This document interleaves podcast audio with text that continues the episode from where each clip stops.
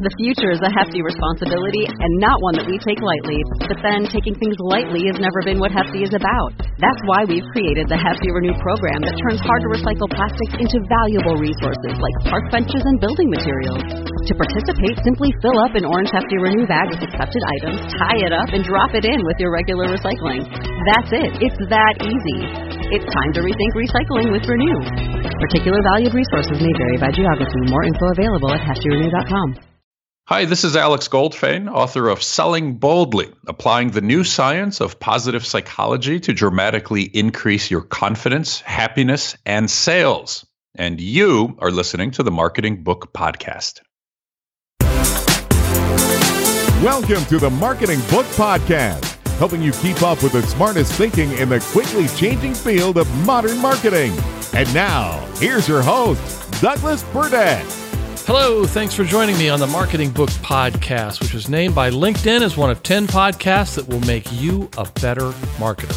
My goal for this podcast is to help you discover new ideas about what's actually working in the quickly changing field of modern marketing and sales.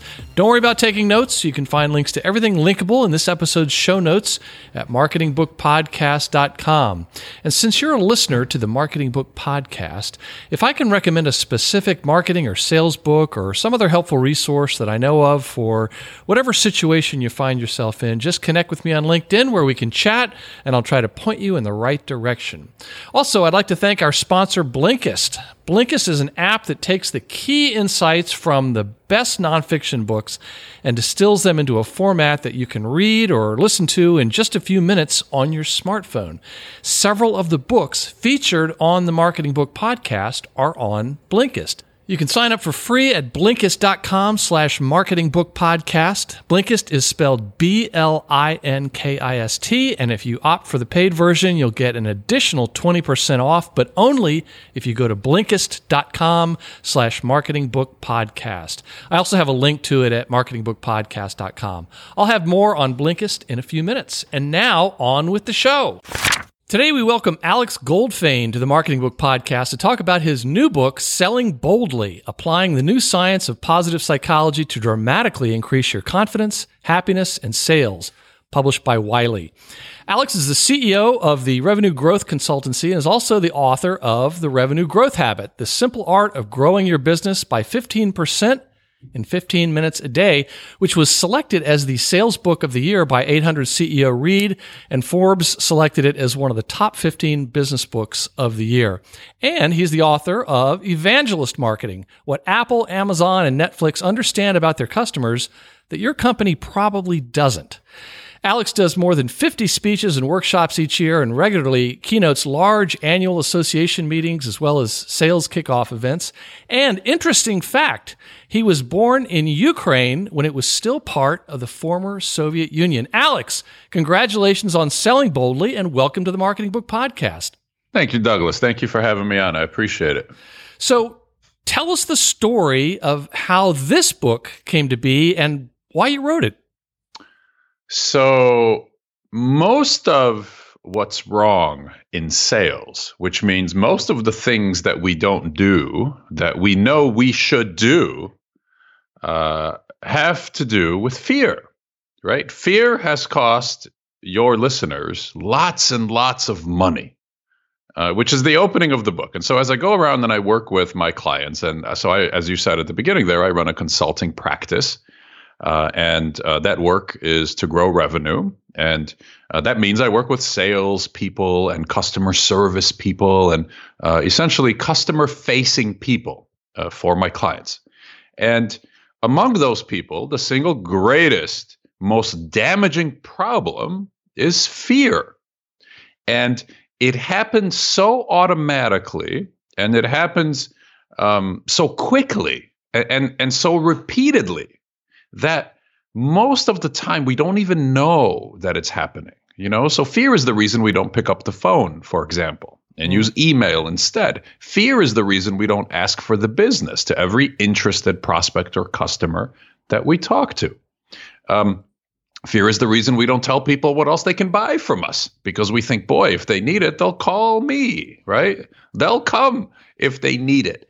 And so i decided to write a book uh, that deals with this fear, that this incredibly damaging thinking uh, that keeps us from helping more customers more, and in turn, uh, when, when we do them this disservice, uh, we cost ourselves an awful lot of good and ultimately an awful lot of money.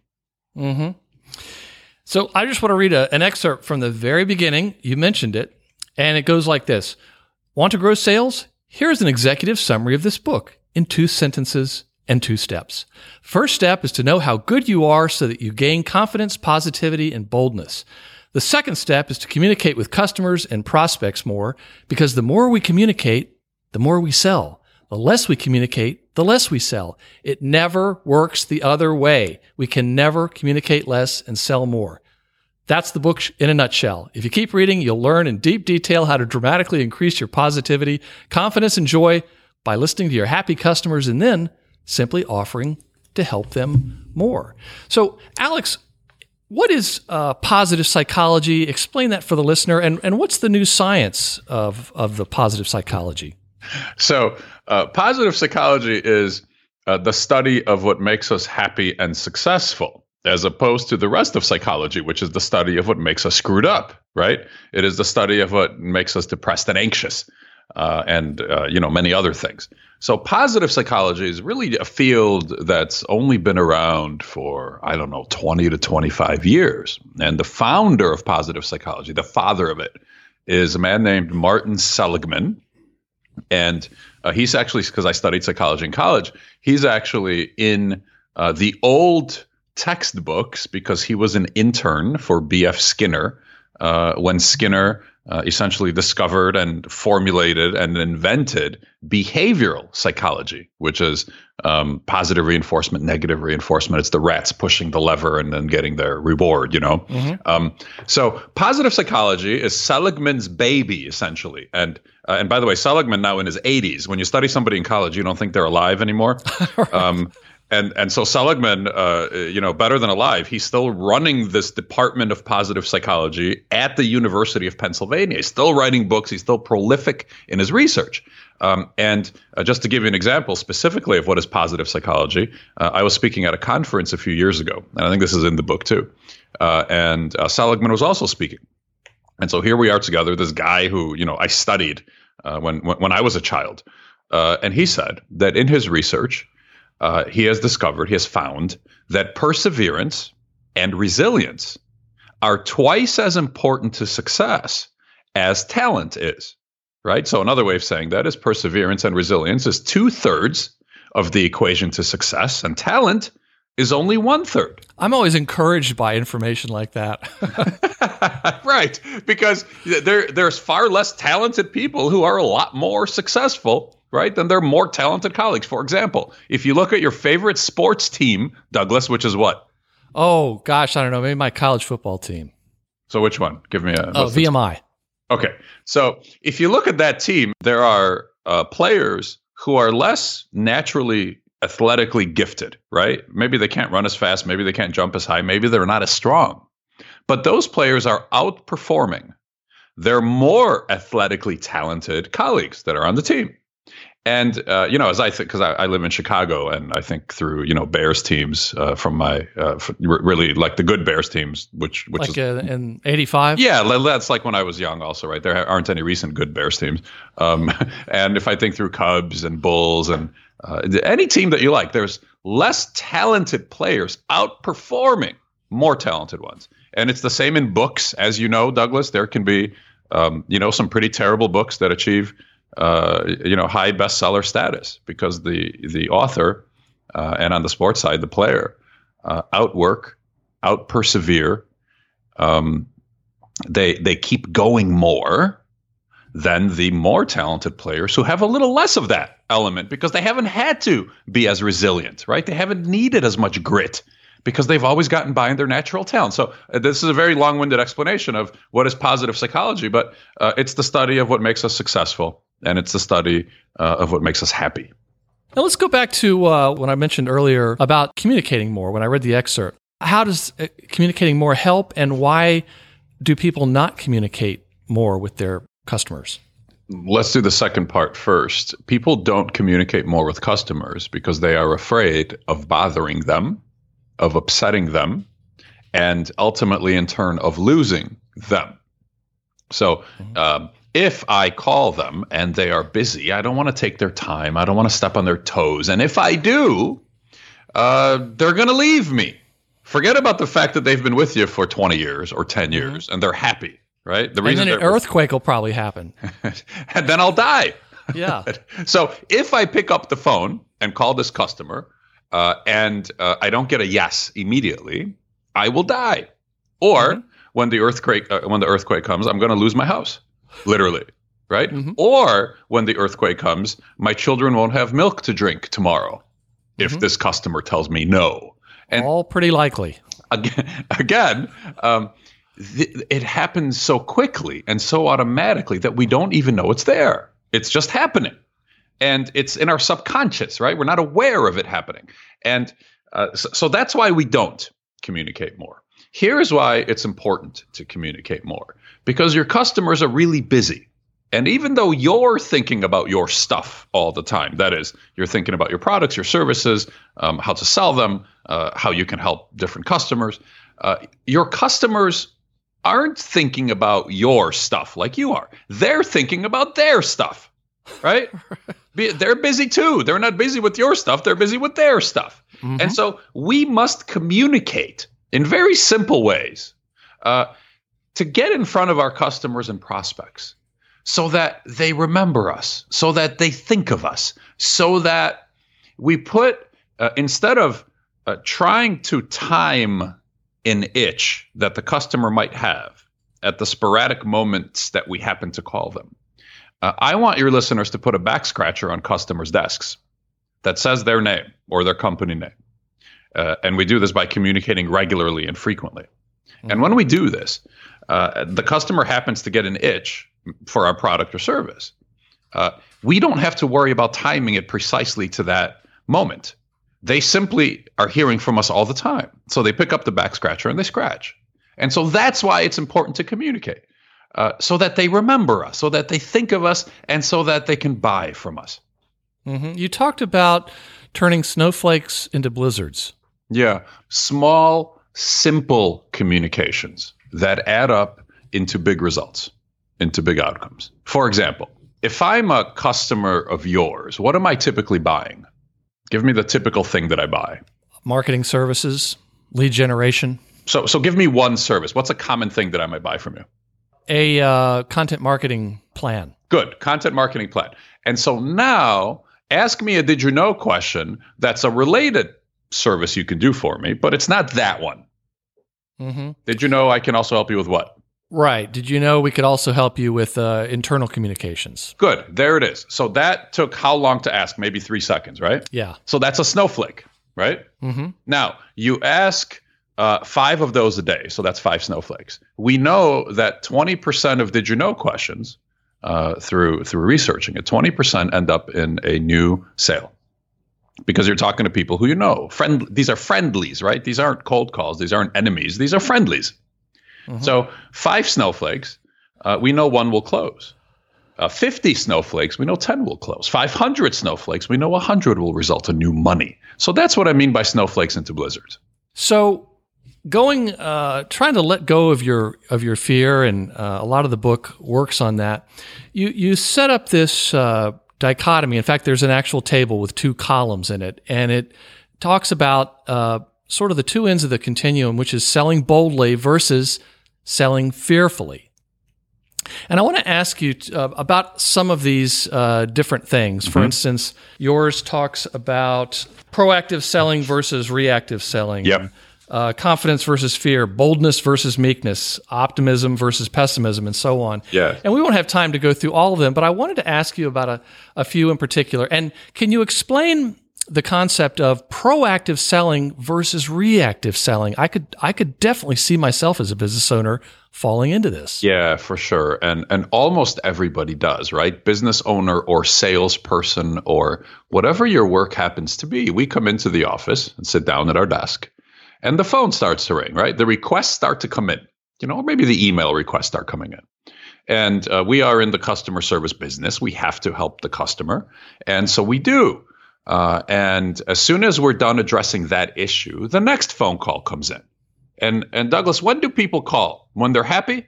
Uh, when they need something, Yeah. or Yes. I hope they call if they're upset about something. But generally, if they need something. Generally, if they need something or something's wrong, right? So e- either there's a problem, so you screwed it up, fix it, they're saying, or they're saying, um, I need it yesterday, right? Nobody ever calls and says, listen, take nine months whenever you're ready.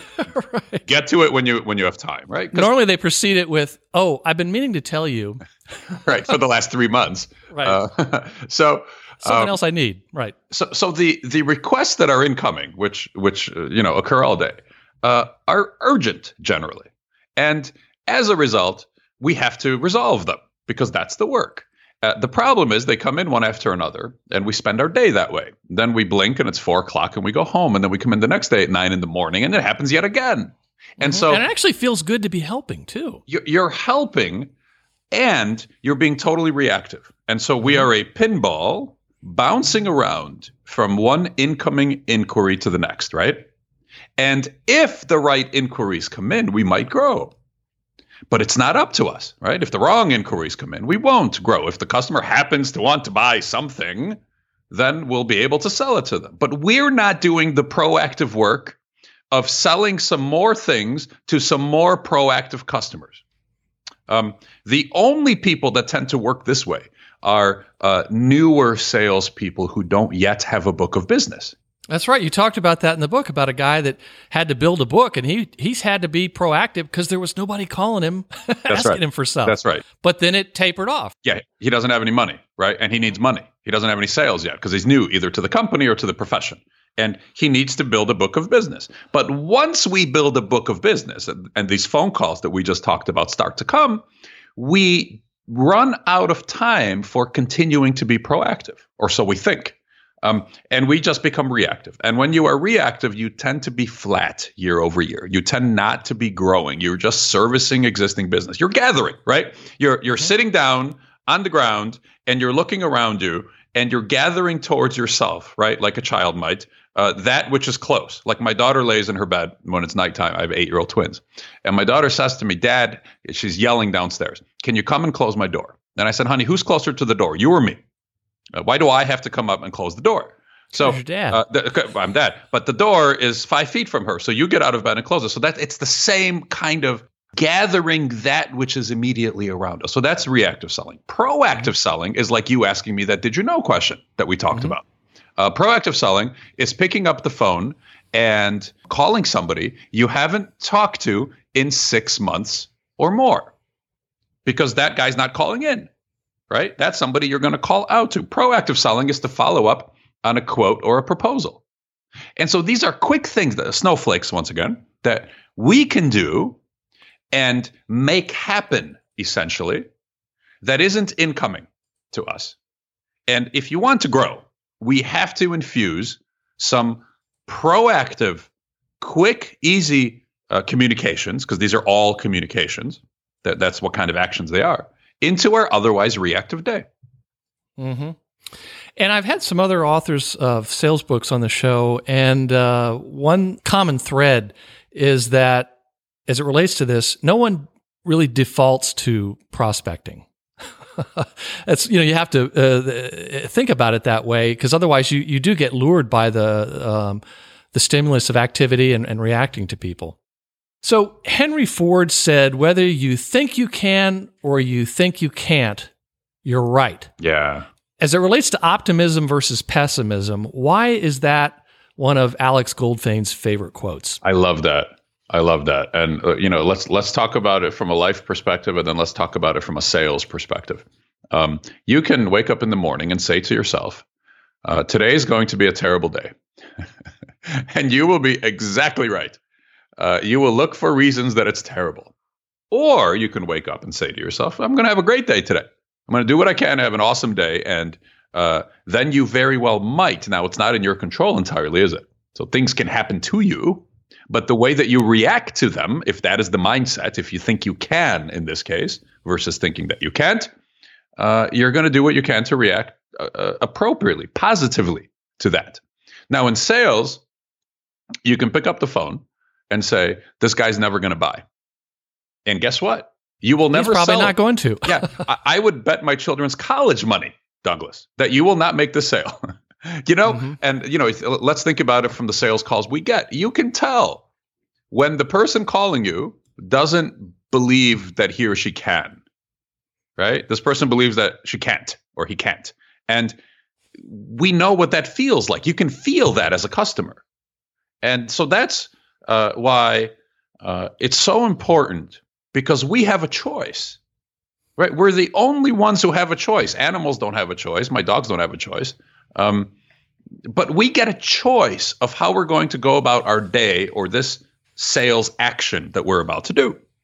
And so, for optimism versus pessimism, the simple question is who would you rather buy from? The optimistic salesperson or the pessimistic salesperson? Oh, absolutely. And you can Right? and you can smell it on the phone Totally. when they're pessimistic.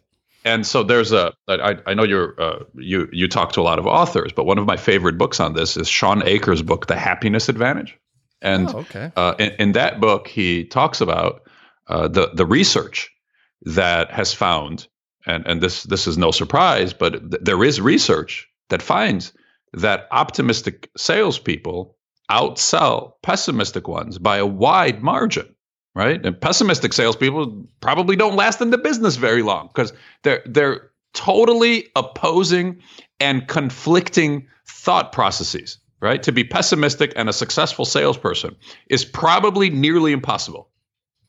hmm Interesting. And I'll include a link to that book uh, in your episode show notes at marketingbookpodcast.com. So, Alex, uh, chapter 11. I'm talking about chapter 11 in your book, uh, not the legal term here in the US. Chapter 11 is titled Gratitude versus Cynicism. Why Yeah. do you have it gratitude versus cynicism instead of gratitude versus uh, ungratefulness? Yeah, it was. I, I think I even talk about that a little bit in that chapter about you know what what's the opposite of gratitude, and I don't, I don't know that there's a precise single word for it, and we could we could discuss what you know. You But but cynicism wasn't the first thing that that popped in my mind. That's why it was so Right. interesting the way you selected that.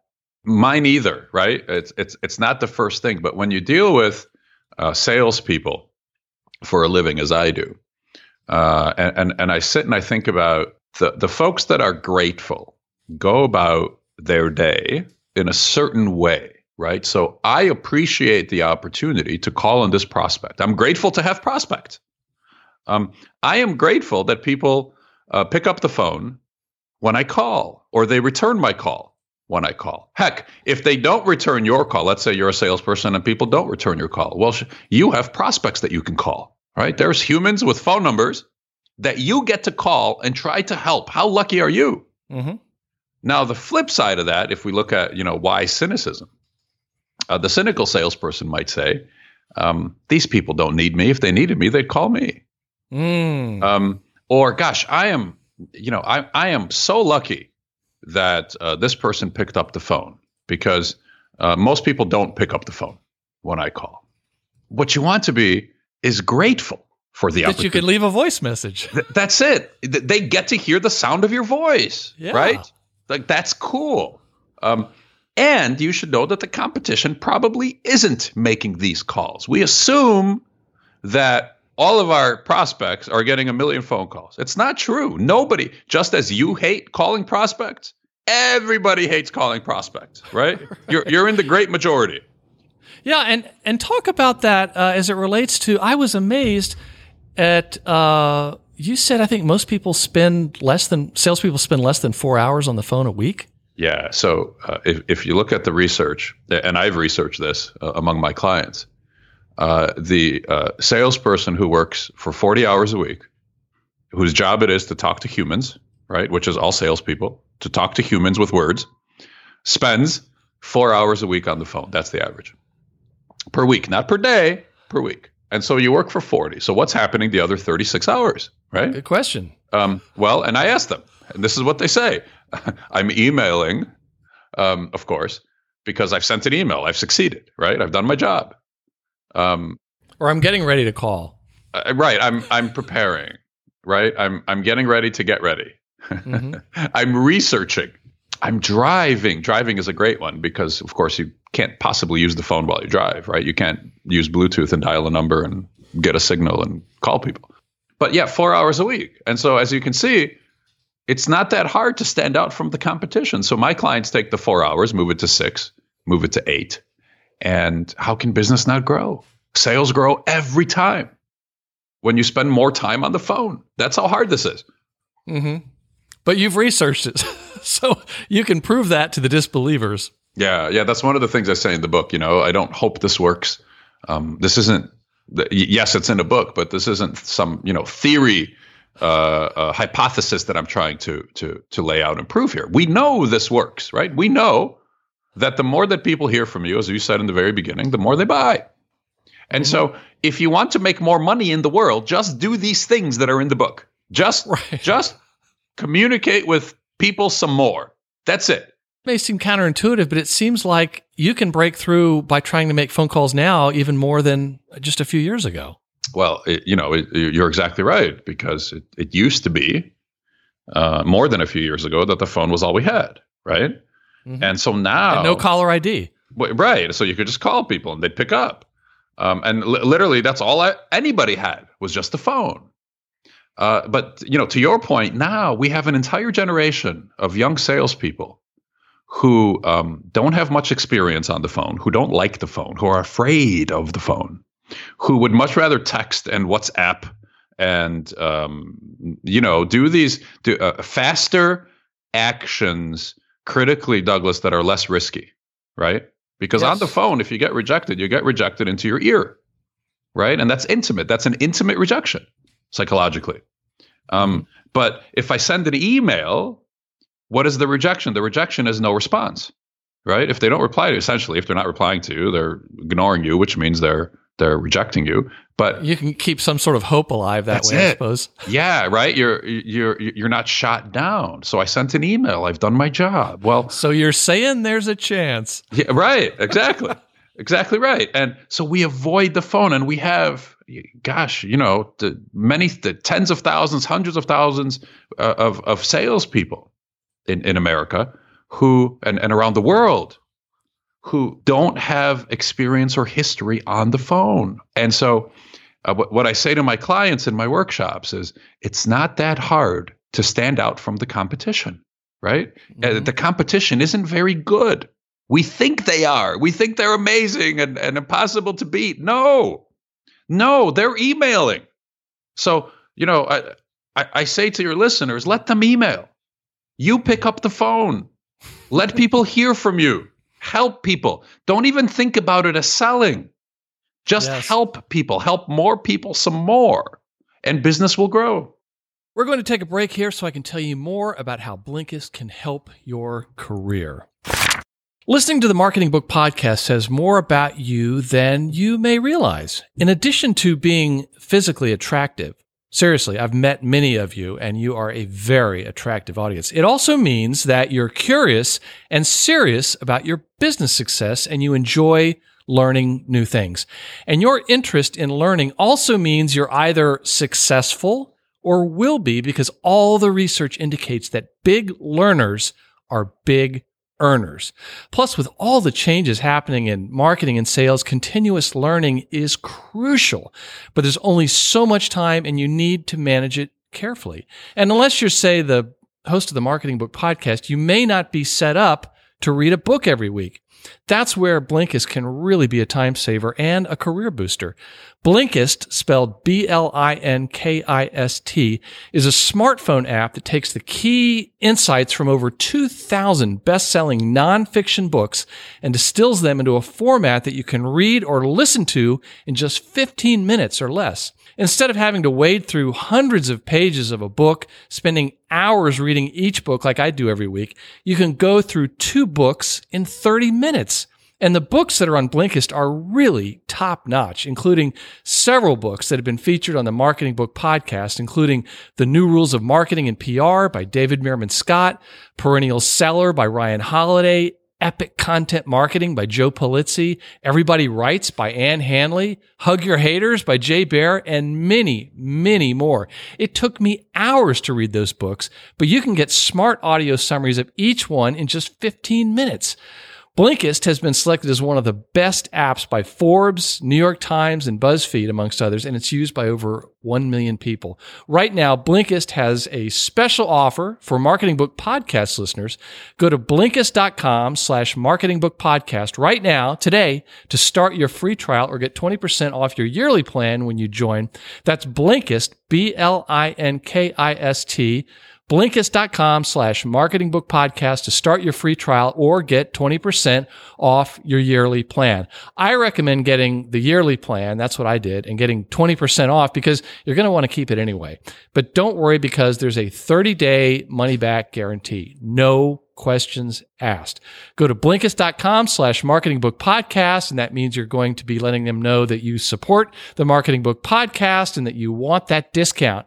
You'll get the free version or 20% off your annual plan. I also have a link to it at marketingbookpodcast.com. It's a great, inexpensive, and very smart investment in your professional development and career. And now back to the show. There's one other thing I wanted to talk about, which just seems to plague so many um, salespeople as well as as the businesses and and marketing people, and that is they're always wanting to talk about their product. Uh, first and foremost, you know, the product or the service, they want to talk about that. And one of the uh, dichotomies that you present in the in the book is value and relationship versus products and services. So can you explain that one uh, and talk about why people really aren't that interested in your products and services when you start with that? So, I work in uh, relatively mature and um, somewhat boring industries. um, so I work with manufacturers and distributors and service companies. So my clients make things or or distribute them, right?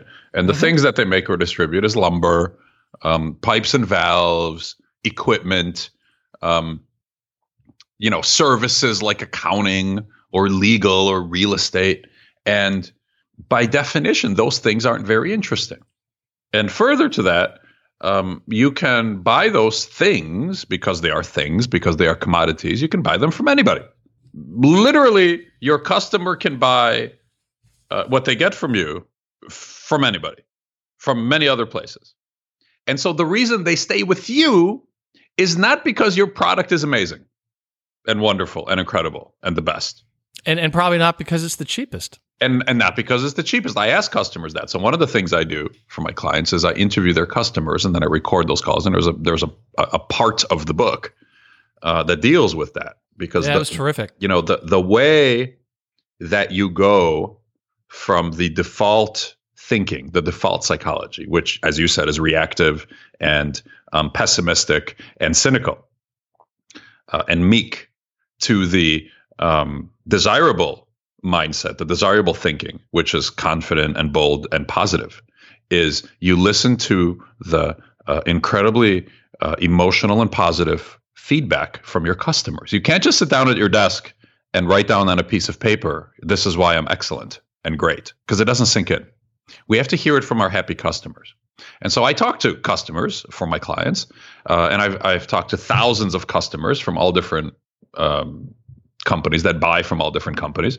And um, most of these conversations are conversations about their interaction with my client, uh, with with the company, with their um, their work with the company. And on the vast majority of these conversations, I have no idea what this person buys. I don't know. It doesn't come up. And I'll That's talk, right. You know, it's a it's a twenty minute about conversation, and I don't know what they buy, and I don't care what they buy, and they don't care to talk about the product. right. It just doesn't come up because it doesn't matter because they can buy the stupid product anywhere. No offense to anybody. Um, and what they talk about is the relationship, is the value, is the time that you save them, is the uh, great things you do for them. You make them look good to their customers. You make them look good to their boss. You're always there for them. You pick up the phone when they call. And what are these things about? These things are not about the product, they're about the value that they get. about the relationship that they have with you. They can buy the product anywhere, but the relationship that you have with your customers is singular. They can only get that from you. So if customers are talking about it that way, then you should too, right? Customers are not talking about the product or the price or the problems that they're having. But you, the salesperson or the customer service person or the marketing person, you tend to talk about the product and the price and the problems with your customers. So we don't have to guess at what resonates with customers. We simply have to listen to them. And what they talk about is how working with you helps them, not about the thing they buy, but how it helps them and how you help them. And you should talk about the exact same thing. What other advice do you give to um, people, companies, salespeople who still have this uh, reflexive need to, to jump right into talking about their product and their services?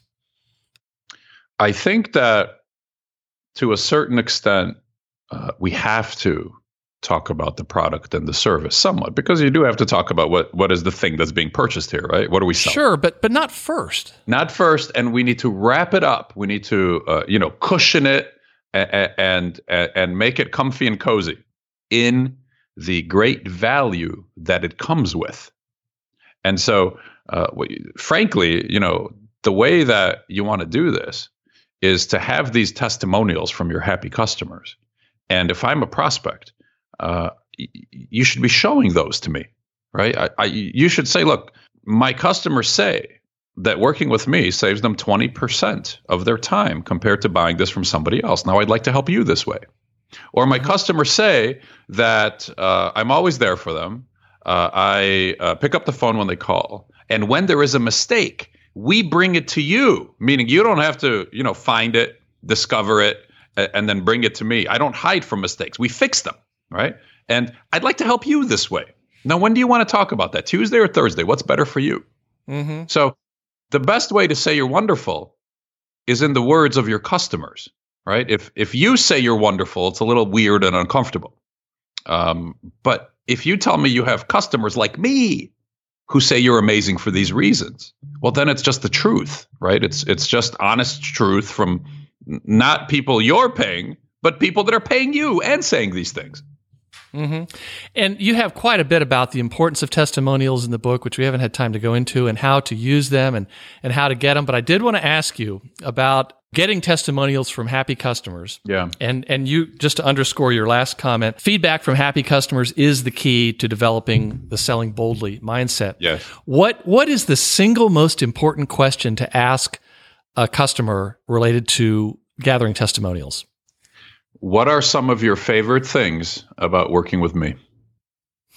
Bravo. That's it. That's how complicated this is. And then you have a conversation. And when, they tell you what those things are, you follow up uh, with a second question, uh, which is um, incredibly interesting, but far less important and impactful than that first question I just shared with you. But the second question is, how does that help you? Right? When I do those things, how does that help you? So, question one what are some of your favorite things about working with us? And then listen, they will tell you. And number two, how does that help you when I do those things? That's absolutely terrific. The the simplicity of it, very powerful. Have you, Douglas? Have you ever asked somebody for their opinion, and they say to you, "No, I'd rather not share with you what's on my mind." no, no. People love to tell you what they're thinking, right? Here you are asking me. You've probably asked me a total of eight questions on this interview, and I've been yapping for half an hour, right? Well, and the and the listener thanks you for that. nice. Um, so ask somebody for their opinion and frame it in the context of look i'm trying to improve i'd like to serve you better right i want to know what i'm doing well so that uh, i can do more of it for you so what do you like best mm-hmm. and what what i find when i teach this to salespeople is they're incredibly uncomfortable with this in fact we are much more comfortable with asking what can i improve and what can i do better because we're used to that feedback right and then we can react to it we can jump when they say jump uh, we're much more comfortable with what can I do better than we are with what am I doing great already. You know, it almost brought to mind uh, an idea. Maybe you touched on this, but it was like uh, I was trying to think of like a rule or a touchstone for people. Like, don't ever talk about your product or service unless you can put it in a customer story, like you've been doing in this example. Anytime you could tell me the story of a customer in regards to your product, versus just telling me about the product. A fact. Yeah. You you've just improved your your presentation or your even your odds of of getting my business, right? So if I say to you, um, the more you spend on the phone, the more you're going to sell. So that's kind of close to you know a fact. Hmm Versus this story, which happens to be in the book, which is I have a client who's the president of uh, a uh, distributing firm that's about $100 million. And he said to me that there's a new CEO at uh, one of his suppliers that he buys a lot from. And he said the guy called him on a cell phone. And he said in these words, and I quote here, that's the first time anybody's ever called me on that damn thing. And I, and I said, were, were you mad at him? Knowing the answer, of course. And he goes, No, we had a great conversation for half an hour and, and it was great. And nobody calls me on that cell phone. So what you find is these things that we avoid, customers actually want us to do. Right? People all all people really want is to know that you're going to be there for them. You're going to be present. If they need you, uh, you'll react. That's all. People just want to know that you're not going to screw them up. You're just going to help them when they need it. And when we avoid doing this obvious work that they want, that will make us money, we're actually hurting them and we're hurting ourselves because Mhm. of fear, because of the stupid fear that keeps us from doing the things that we know we should do. Mm.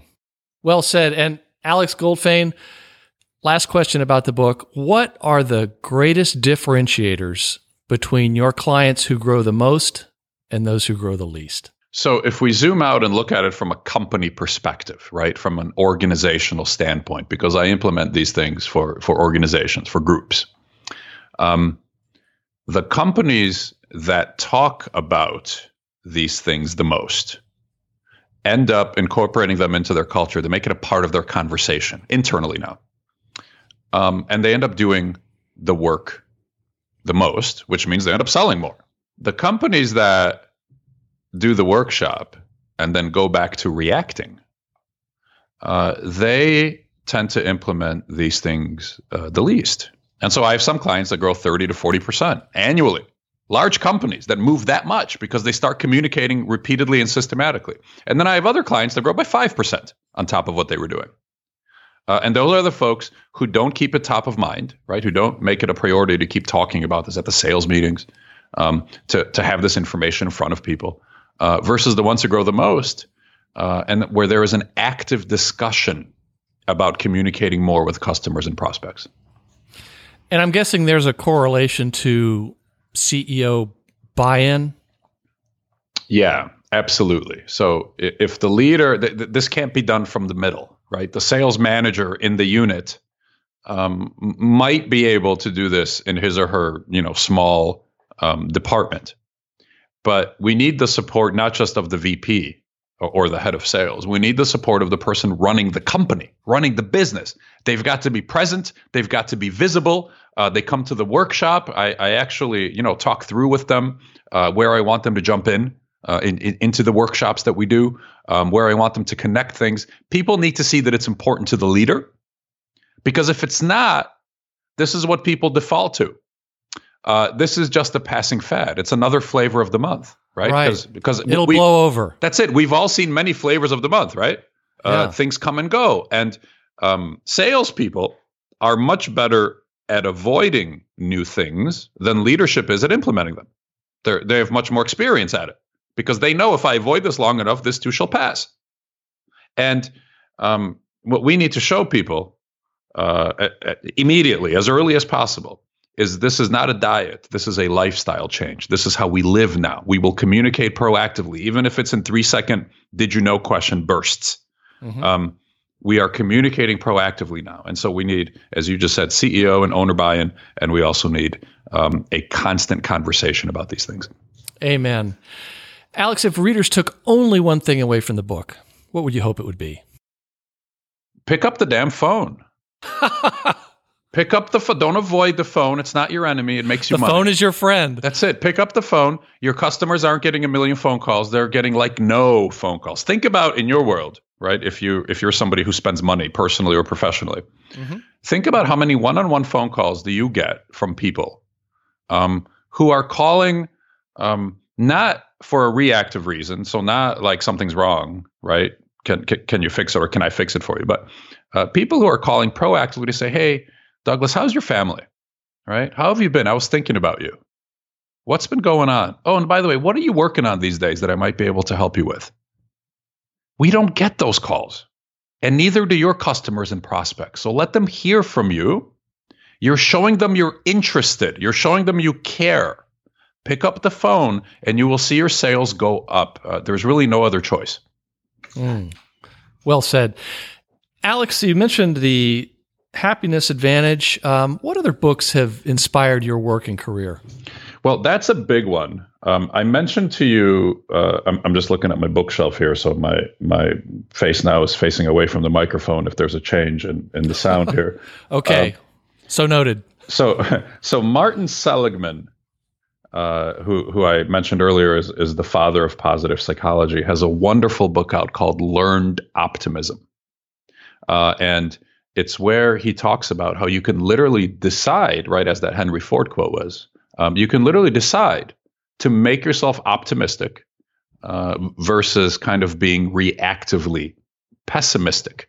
And another book of Seligman's that I love, which is not a sales book, but it's it's a book uh, if you have young children where the same concepts will apply. Uh, his book is called The Optimistic Child, and so if oh, you've yes. got young kids, we had now, mine are in college, but we uh-huh. we had that book, and, that is just a treasure uh, of uh, shaping your kids' uh, minds, you know, and thinking. And the way that Seligman writes it in the beginning, I found this with my kids who are only eight. I have eight-year-old twins, as I said, but um, it inoculates children against depression and anxiety. You know, because you you talk about gratitude and you talk about optimism and you know just a simple exercise like what uh, th- that I do we do with our kids right before bed. What are uh, the three best things that happened today that you're grateful for? All right. What did you like best today? Some version of that question. Yeah, great question. Yeah, and you mentioned that in the book. You know, and so they go to sleep. The, the last thing that they say or that they think about, at least with mom and dad, is three things that they're happy about, right? Three things that they're grateful for. And then they sleep on it. Um, and then they wake up with it. And so it's it's just incredibly useful. And and the exact same process works for uh, us, you know, for grown-ups. There's a there's a little book out. It's not even really a book. It's a it's kind of like a journal. And it's called I'm looking at it now. It's called the five minute journal. Have you heard of this? I'm holding one in my hands right now. I just learned about it in an interview with Joey Coleman. Yep. And I've I've started doing it. Doggone it.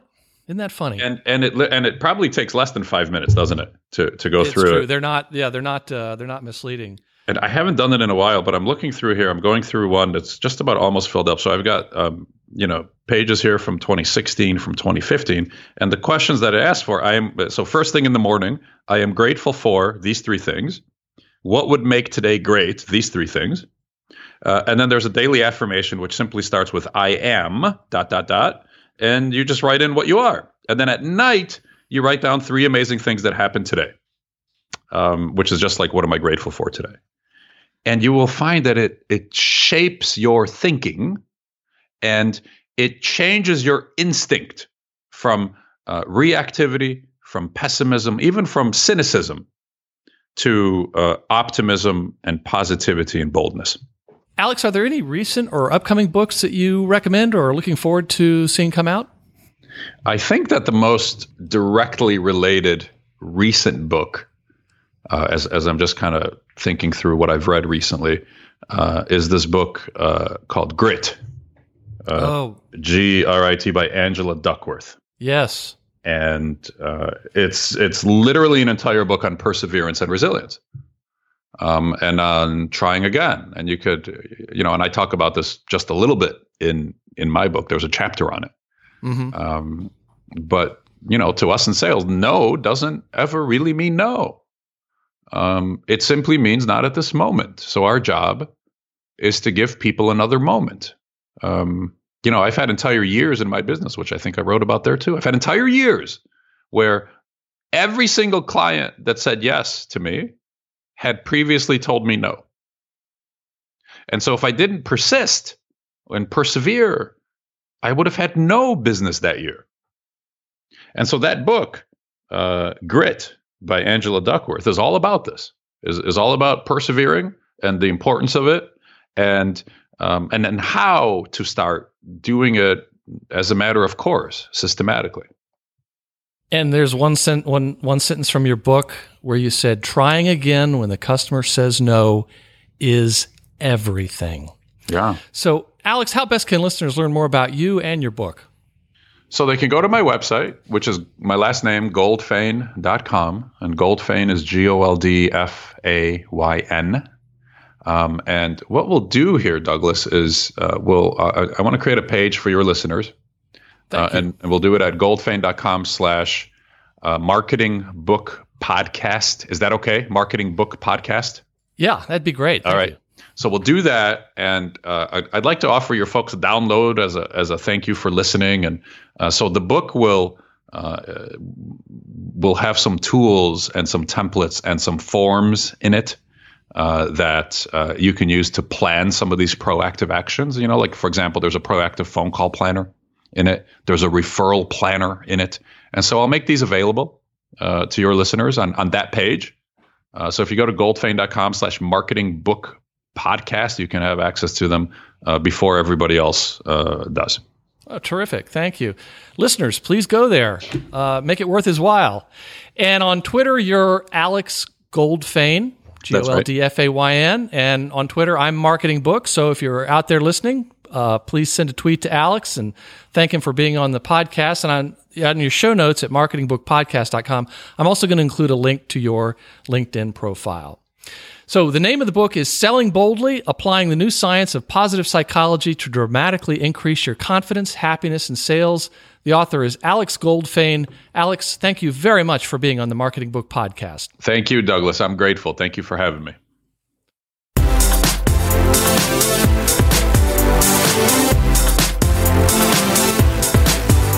Closes the book on episode 169 of the Marketing Book Podcast. For more, check out this episode's show notes at marketingbookpodcast.com.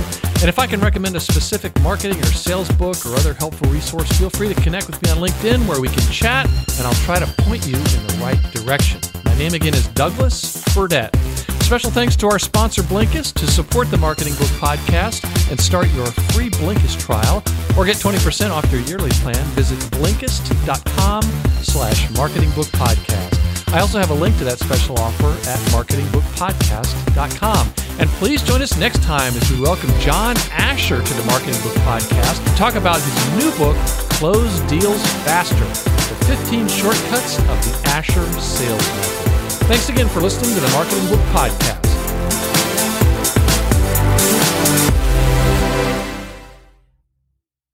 Millions of people have lost weight with personalized plans from Noom, like Evan, who can't stand salads and still lost 50 pounds.